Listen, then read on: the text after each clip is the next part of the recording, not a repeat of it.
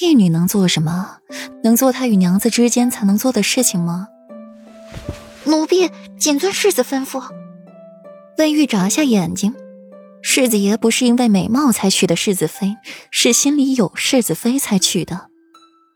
温玉看着顾阮的眼神多了一些变化，与看裴玉时的眼神一样，恭顺忠心。温婉同温玉一般，自是明了裴玉的意思。此后，他的主子又多了一位。温言、温情两人就比较单纯执拗，裴玉怎么说，他们怎么做。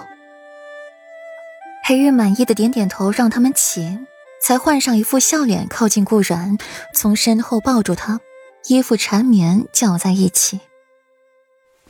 阮阮这下可是满意了。声音低哑又深沉，啊，勉勉强强。顾然勾起唇，美眸里含着笑意。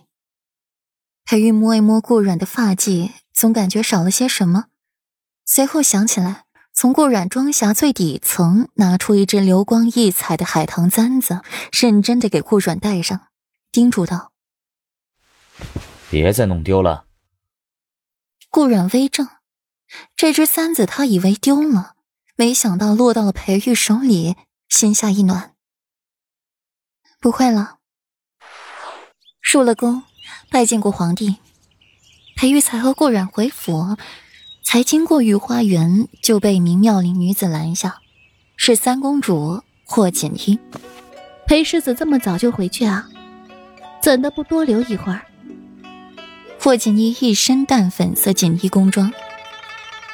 完美的勾勒出自己妖娆的身段，看见裴玉，立刻便迎了上去，对裴玉暗送秋波，对顾阮这个正牌世子妃视而不见。霍锦衣也是平城为数不多的美人之一，不施胭粉，不著环佩，美丽出天然，脸似桃花放蕊，身如弱柳迎风。眉似春山带雨，眼如秋水含情，眉蹙目转，满眸生辉。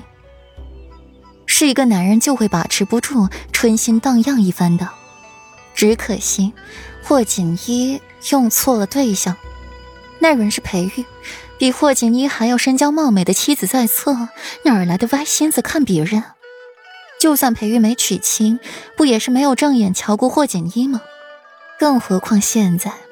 若是裴玉多瞧上他一两眼，只是回去之后就要睡好久的书房里，冷冷清清的书房哪有软玉温香在还来的舒服？入宫多时，不便久留。三公主，告辞。裴玉微微颔首，说话温润如玉，端的是一副谦谦君子作态，明月清风极了，让顾阮都不禁咂舌。裴玉的高超演技，装的这么像。一定很累吧，裴世子，别着急拒绝嘛。你是男子不便久留，可世子妃就不一样了。本公主时至今日还是第一次见到世子妃，心中没来由的对世子妃感到亲近。不若裴世子可先回府，本公主与世子妃可在宫中四处走走逛逛。届时。本公主亲自送世子妃回府，可好？霍锦妮挪动脚步，挡住了裴玉的去路，阴鸷着一双眼睛瞪着顾然。区区庶女如何担当得起裴王府世子妃的头衔？裴玉没有说话，一双清淡的墨眸盯着霍锦衣，散发着淡淡的寒气，正要开口拒绝。皇帝身边的亲信李忠小跑上来，说是有要事与裴世子相商。你去吧，我没事。顾阮见李忠来，就大致猜到霍锦衣的意图了。裴玉可以驳了霍锦衣，却不能驳了皇帝。要是与重臣相商，他一个深闺妇人跟着去做什么？不就只能和霍锦衣在这宫里四处走走逛逛吗？有事就去找霍州。裴玉点头，他也是放心顾阮的。